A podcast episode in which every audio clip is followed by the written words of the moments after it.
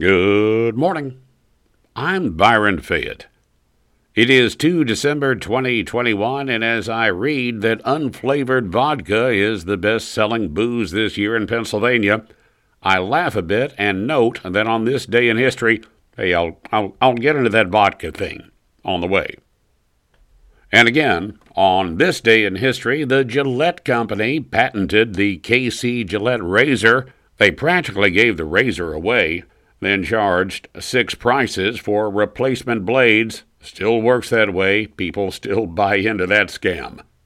This day, 1927, obviously Gillette does not sponsor me. This day, 1927, Ford Motors unveiled the Model A. It was the successor. The Model A was the successor to the Model T. Henry Ford was a genius. He knew cars. He knew motors. Just seems that the alphabet gave him a little bit of trouble. This day in 2010, NASA announced the discovery of a new arsenic-based life form. They named it Kamala Harris. Born this day, Leo Gordon, 1922, classic Hollywood bad man actor who could whip any modern actor's butt, yet in his private life was a quiet, artistic, and sensitive man. Nelly Furtado, born today, 1978, of course the inventor of the Mexican tortilla dessert known as Furtados. Born 1981, famous ward of the state, Britney Spears. Born today, 1983, famous troglodyte, Aaron Rodgers. On the way, drinking vodka with the Puritans and the not-so-pure. Now, here in the Arquitex, we do not drink a great quantity of vodka. We grow corn here, not wheat, and we prefer liquor and pepper sauce that is simmered in oaken barrels for a number of years.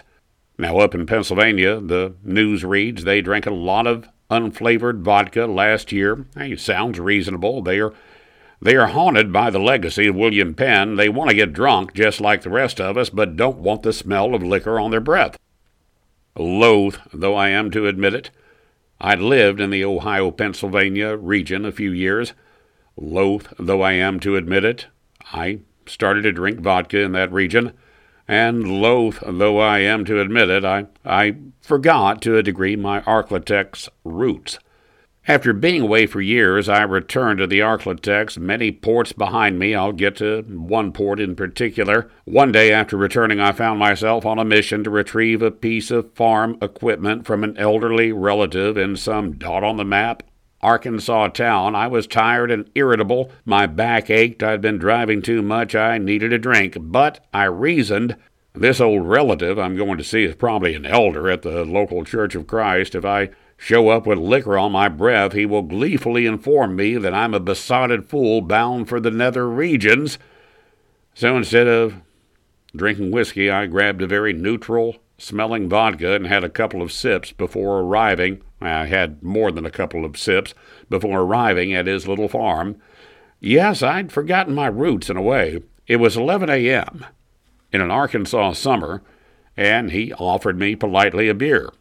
I was surprised by that. I accepted and drank that beer, drank about 3 with him in the scant shade offered by the scant trees of his farm.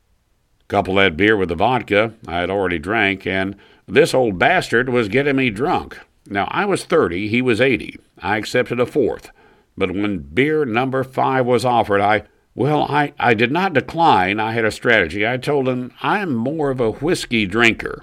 Surely, I thought, this old geezer would be in awe of that and would have no answer. Instead, he hollered at his wife, who was inside the house, to bring out the Jack Daniels. She came out with the Jack Daniels. Now, he asked about my travels. I mentioned my recent sojourn in Kodiak, Alaska. He said in front of his wife that back when he was in World War II, he'd sampled every prostitute in Kodiak. He put it in different terms. Then he asked about my kinfolk who'd passed away, cousins of his, and he got a bit weepy. About sunset, he informed me that it was his bedtime. Now, he drank like the old World War II sailor he was, but he still had to awake the next morning for the milking at 4 a.m. I'd been planning, before I came there, a trip that night to the city to cavort a little bit. I left his place, checked into the nearest motel, and lo and behold, I woke at about 4 a.m. I didn't have to milk cows then, I don't have to milk cows today, but I still try for that 4 a.m. wake-up time. You see, that old man smoked and drank, and he whored, till he passed away at 90. Waking at 4 seems to be what kept him around so long. I'm Byron Fayette, reminding you to drink at home. It's cheaper, it's safer, and you can wake up early if you set last call at around 9 p.m.